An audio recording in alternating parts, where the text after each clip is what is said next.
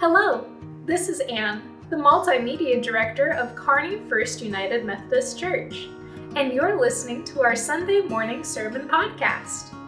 We hope you will be encouraged and uplifted as you listen to this sermon. Thank you for tuning in. Let's pray.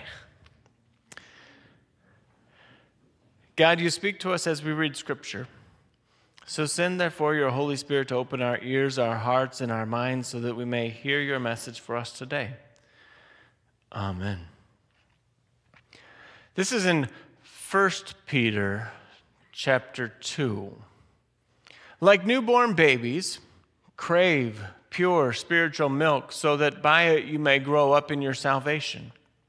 Now that you have tasted that the Lord is good, as you come to him, the living stone, rejected by humans but chosen by God and precious to him, you also, like living stones, are being built into a spiritual house to be a holy priesthood, offering spiritual sacrifices accepted to God through Jesus Christ. For in Scripture says, See, I lay a stone in Zion, a chosen and precious cornerstone. The one who trusts in him will never be put to shame. But you are a chosen people, a royal priesthood, a holy nation, God's special possession, that you may declare the praises of him who called you out of darkness and into his wonderful light. Once you were not a people, but now you are the people of God. Once you had not received mercy, but now you have received mercy. Here ends our reading. So this begins a, a new year. Happy New Year, by the way uh, and a new sermon series. And if you'd like more information about that sermon series, you can check the website. You should be able to go to, uh, oh goodness, uh, web. Uh, kearneyfirstumc.org, then uh, I think you can click the lines or the dots and uh, find About Us, and then there's Pastor's Blog.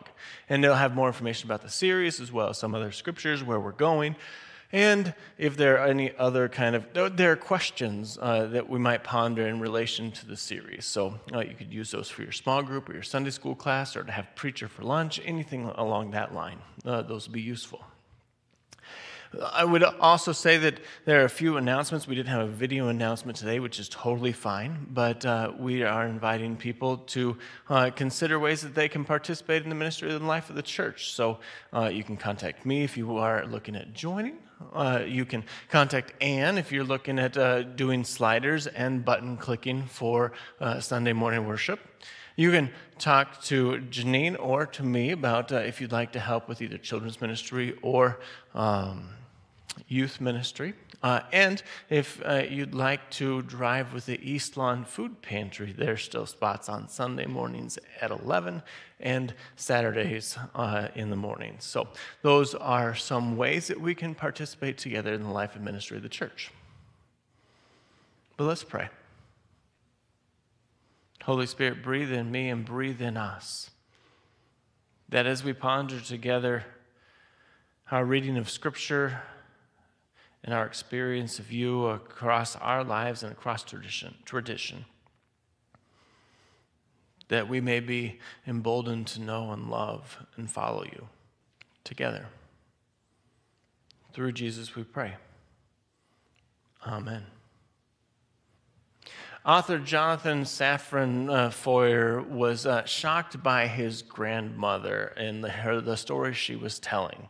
He was sitting at the table with her one afternoon, and she was telling him about uh, her childhood when she uh, was growing up in Europe during World War II and was fleeing for her life. Uh, she shared about uh, how she and others were just starving. And she says, No, no, not just skin and bones, but we had sores on our bodies. We, were, uh, we would eat anything that we could find or take or trade for. And things that other people wouldn't ever have thought to eat. We would eat from the garbage. We would eat things that other people had already thrown out that said it was no good. And then she tells, but there were good people. And she remembers that there was a, a Russian man who saw her plight and went and got some meat and gave it to her. And Jonathan says, Grandma, that, that man saved your life. And she says, No, I didn't eat it. You didn't eat it? It was pork. What? Why didn't you eat it? Because it was, wasn't kosher? Y- yes, why, why else? See, Jonathan Safran Foer's grandmother lived a different sort of story. It wasn't so much about rules as it was about a sense of who she was, a certain kind of people. And she would live as that certain kind of people, even if it cost her dearly.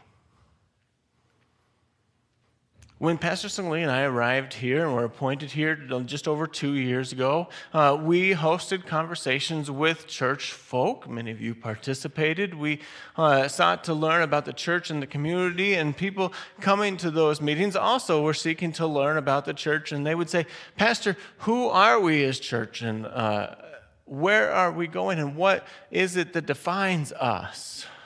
And so we've spent the last two years uh, with the leadership teams of the church and the administrative council, particularly, uh, seeking to learn and discern our answers to that question.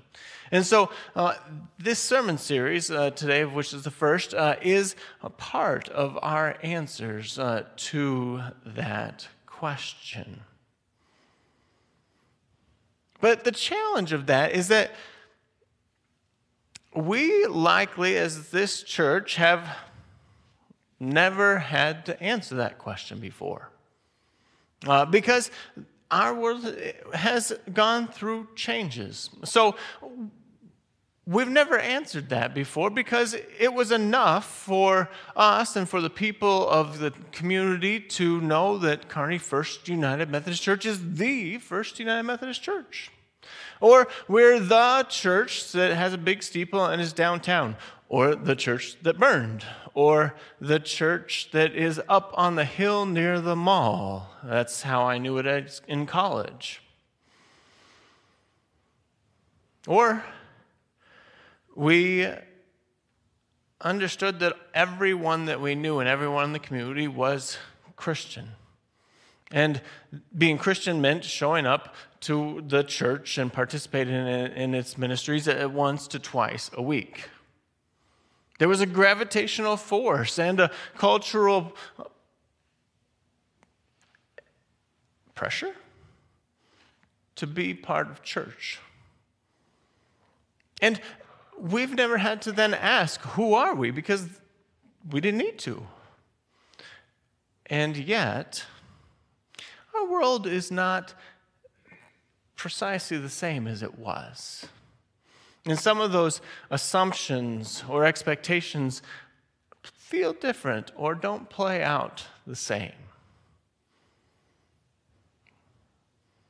So it's important time to work on alignment and clarity about who we are together.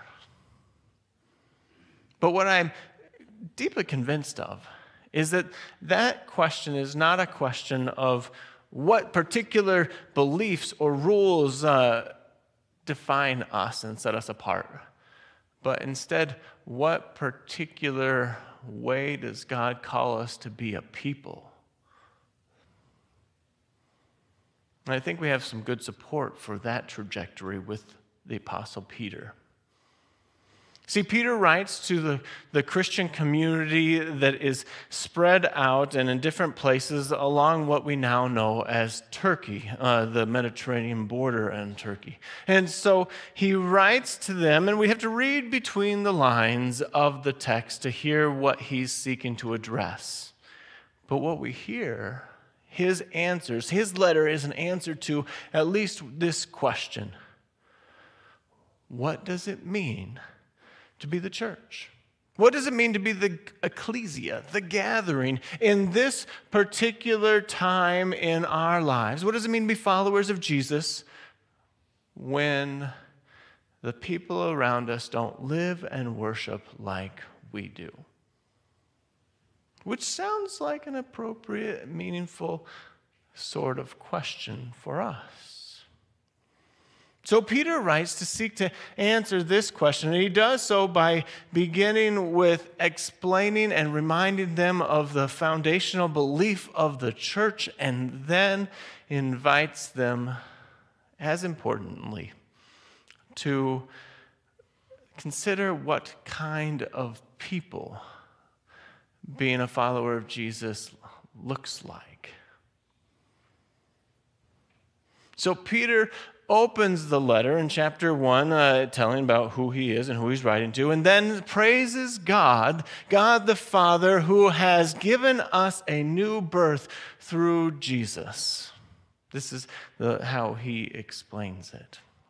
Then he continues on as our passage uh, was read today and says that it's not just that God gives us a new birth, but that God will continue to nourish us and so that we can grow into our full salvation.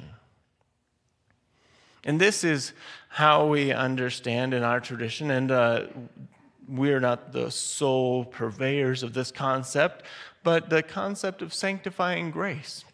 The idea that and belief that God is at work in us through the power of the Holy Spirit to make us holy, to grow us up, to transform our hearts and our lives and our minds so that we might be more like Jesus, and more and more connect us to who God is.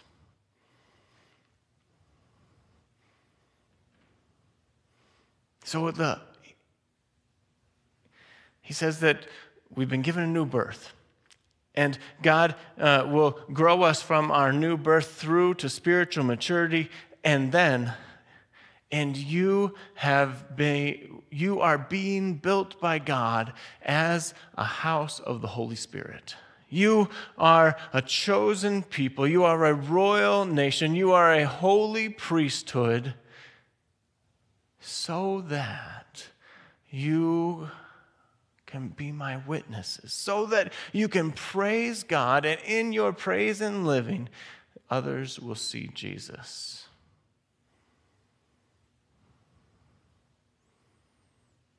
See, we might have expected Peter to write to this early Christian community spread out across a region in the midst of a people who lived and believed and worshiped differently than they did. We might have expected him to give them uh, a long set of rules and a long set of beliefs. And admittedly, Peter does include in the rest of his letter other explicit instructions uh, that are contextually appropriate and applicable. But what is fascinating to me is that he keeps it simple. He keeps it simple and says, Praise God that God has worked in you and God has given you this new birth in Jesus and then is continuing to grow you through the power of the Holy Spirit. He proclaims what God is doing rather than saying, This is what you need to do. He says, you, God calls you. God claims you in Jesus to be a particular kind of people so that others would know God's good news in Jesus too.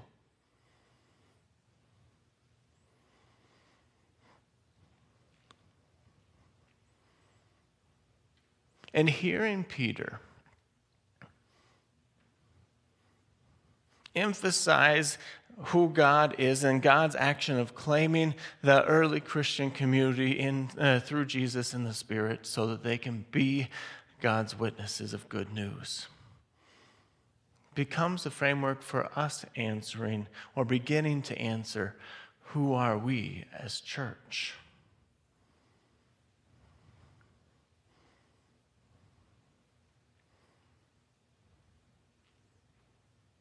If we follow Peter's uh, example here, perhaps we don't need to create our new Nicene Creed. And perhaps we don't need to uh, post again uh, our, uh, articles of religion on our website in order to say who we are. But instead, if we're following Peter's example, then we first look to who Jesus is when defining ourselves. And so we recognize that we, like the Christian community uh, uh, of uh, Peter's letter, are a people who are being given a new birth by God through, in Jesus through the Holy Spirit that God is continuing to do that work of birthing and growing us towards spiritual maturity through the power of the Holy Spirit so that we can be his witnesses. Then, if we look at what that witness life looks like, we together have recognized that uh, our foremost revelation of who God is growing us into is Jesus. So we hear Jesus with his greatest commandments and his great commission saying, Go and love the Lord your God with all your heart, and with all your soul, and with all your mind, and with all your strength, and love your neighbor as yourself. And then go and be my disciples, teaching them everything I have taught you, so that they would come to know me too. So it's not so much that we are uh, a people of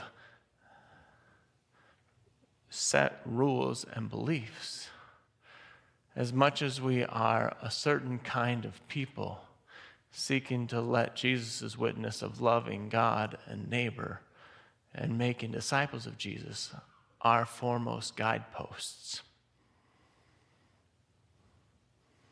Now, admittedly, still, folks might say, Well, that's all fine and good, Pastor, but could you just explain that a little bit more clearly? Could you give me a clear list? I mean, other churches, other traditions, other uh, churches in our community often have very clear and explicit and longer lists of these things we do, these things we don't do, and these things we believe, and these things we don't believe. Pastor, what about that? And without being disparaging, I can appreciate those. And yet, it's not who we've been and not who we as United Methodists typically are. We are a people who seek most to be shaped and formed by this good news of Jesus and letting that good news shape and form our minds and our hearts and our lives. John Wesley, founder of the Methodist movement, writes in a 1764 letter to various clergy people. He's been getting the same question. John, Pastor John, who are we as a Methodist movement? What defines us? And he says, well, these are the essential beliefs a belief in original sin, a belief in the justification by faith, and a belief in God's sanctifying grace that makes us holy and transformed living and transforms our lives. Three things. People ask, what are the essential United Methodist, Methodist beliefs, John? Three things believe and recognize that we are a people who are in need of saving because we live within the condition of sin. Believe that Jesus has been God's answer to that condition and that all we must do is believe and receive Him. And a belief that receiving Him will transform our lives. It sounds an awful lot like Peter and uh, how his letter takes shape. And so we might want sometimes to be uh, a, a, people that, uh, or a church that has very clear lists of ins and outs and do's and don'ts and beliefs that make us fit or not fit. But these three beliefs are standard for us. And it just hasn't been our way and isn't our way to tell each other this is what you have to do in order to be church together. It's like the table that Christ invites us all to. And so we are not a church that says you have to believe all these things exactly like this. Though we do have beliefs and good arguments and convictions. And we're not a church that says that we have to collectively agree on all things. Though it often is the case that we will find some consensus as well as some difference. But we are, as a church, a people who recognize that God has moved first in our lives through Jesus to uh, make us new. That God claims us in Jesus. And in that claim, invites us to respond with our lives. Because it's beautiful, because it's sometimes challenging, because it shows God's good news to others. So, we are people seeking to respond to who God is calling us to be. We are people who are responding to what God has done in Jesus, and we are people who are seeking to let the Holy Spirit make us more like Jesus, who calls us to love God and our neighbor and make disciples of Him. And so we're a people who ask questions of one another and ourselves, questions like these.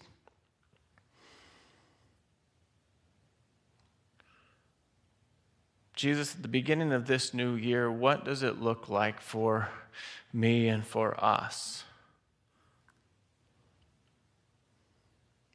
To let my desire to love you shape my actions.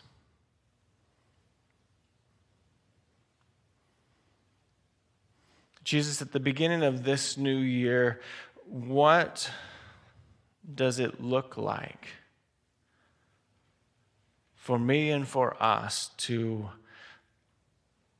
love my neighbor well with your love?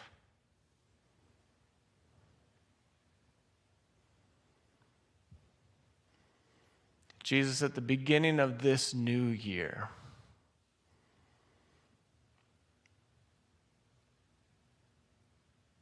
Can you show me how I've been doing at walking with you as your disciple? And can you help me go from where I am to where you see me going? And uh, can you help me help others do this too?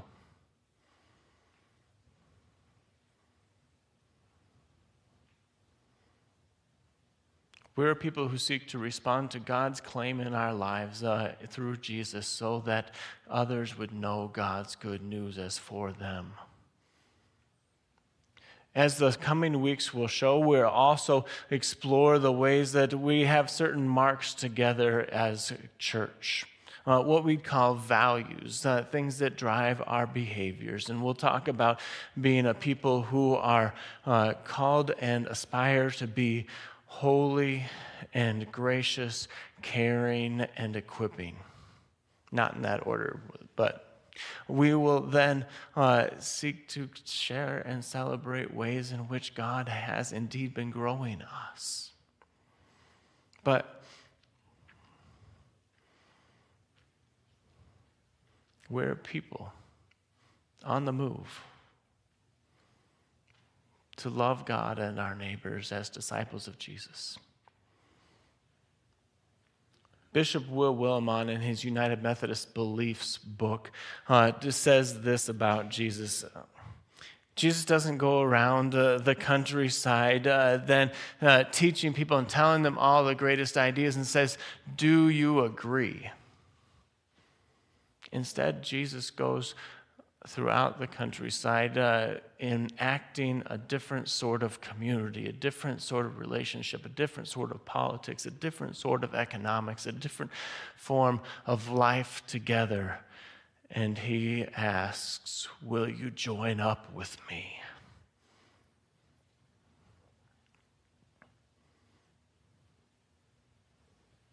Will we join up with Jesus?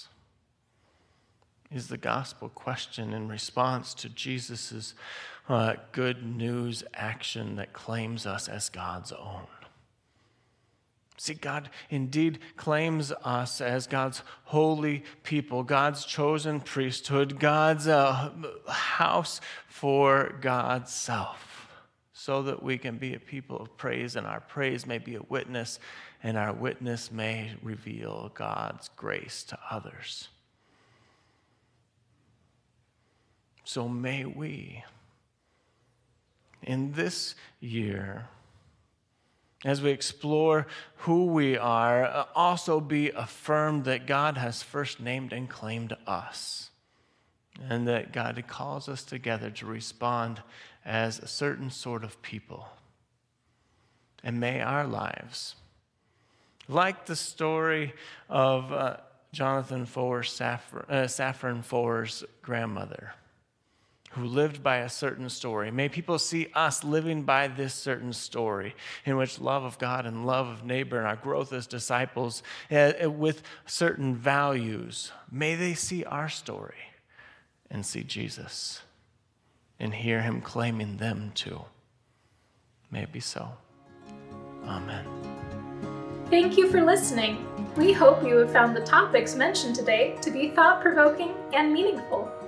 For more information about our church, ministries, and upcoming events, check out our website at kearneyfirstumc.org. If you'd like to join us on Sunday in person or on live stream, our traditional services are at 8:15 and 11 a.m., and our modern service is at 9:30 a.m. We look forward to seeing you next week. And until then, go in peace and may God bless you.